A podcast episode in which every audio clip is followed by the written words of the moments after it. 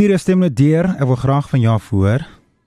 Weet jy terug in die dae, daar was nie hier so 'n probleem nie, but these days I guess it's more of an empowerment thing. Right vir 'n voorbeeld, waar mans dink as 'n vrou meer geld kry, gaan sy die broek in die huis dra. It bites, it bites, okay, a bit, but there's something called common ground. En dan kry jy daai soort dames wat nie eers op geld fokus nie, maar op liefde. It differs here and there. So, the major trends in family structures and their shifts over the past decades are quite evident. Marriage today is being put off more and more, and couple relationships, both marital and non marital ones, have become more fragile. Think about it, it's a fact. Now, these changes have led to increasingly complex family dynamics.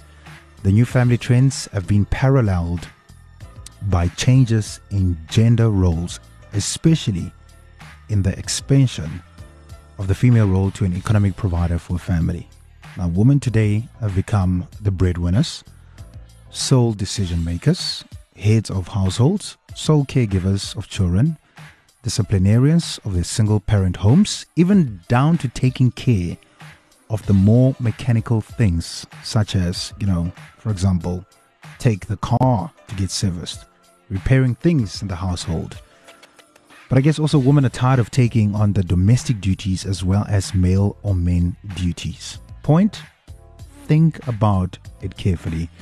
En laat my weet, if you've got 'n oplossing, asseblief deel op 0848500942. Do you agree, disagree? You're more than welcome to share your opinion. If you do want to remain anonymous, you're more than welcome to also do that, right? So the catch here is are men truly not stepping up or are women not allowing men to step up and take the lead? That's where the catch is, and that's where the big question is. Are men truly not stepping up, or are women not allowing men to step up and take the lead? Hulle is moeg. Hulle al die man werk. Hulle maar moeg.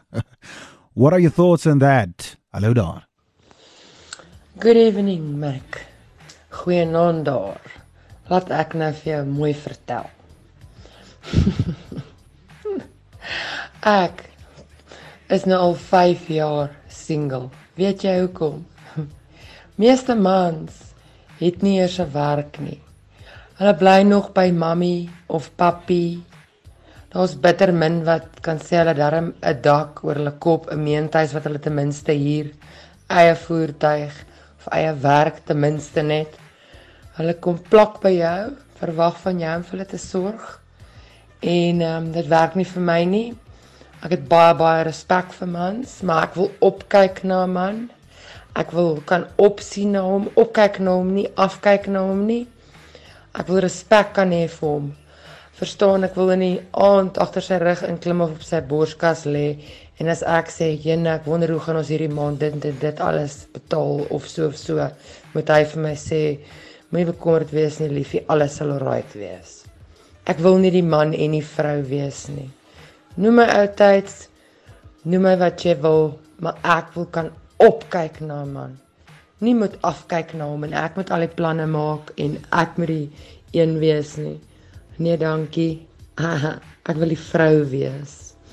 Goeie vraag daai. Ek is so bly ek kon jou antwoord op hierdie een.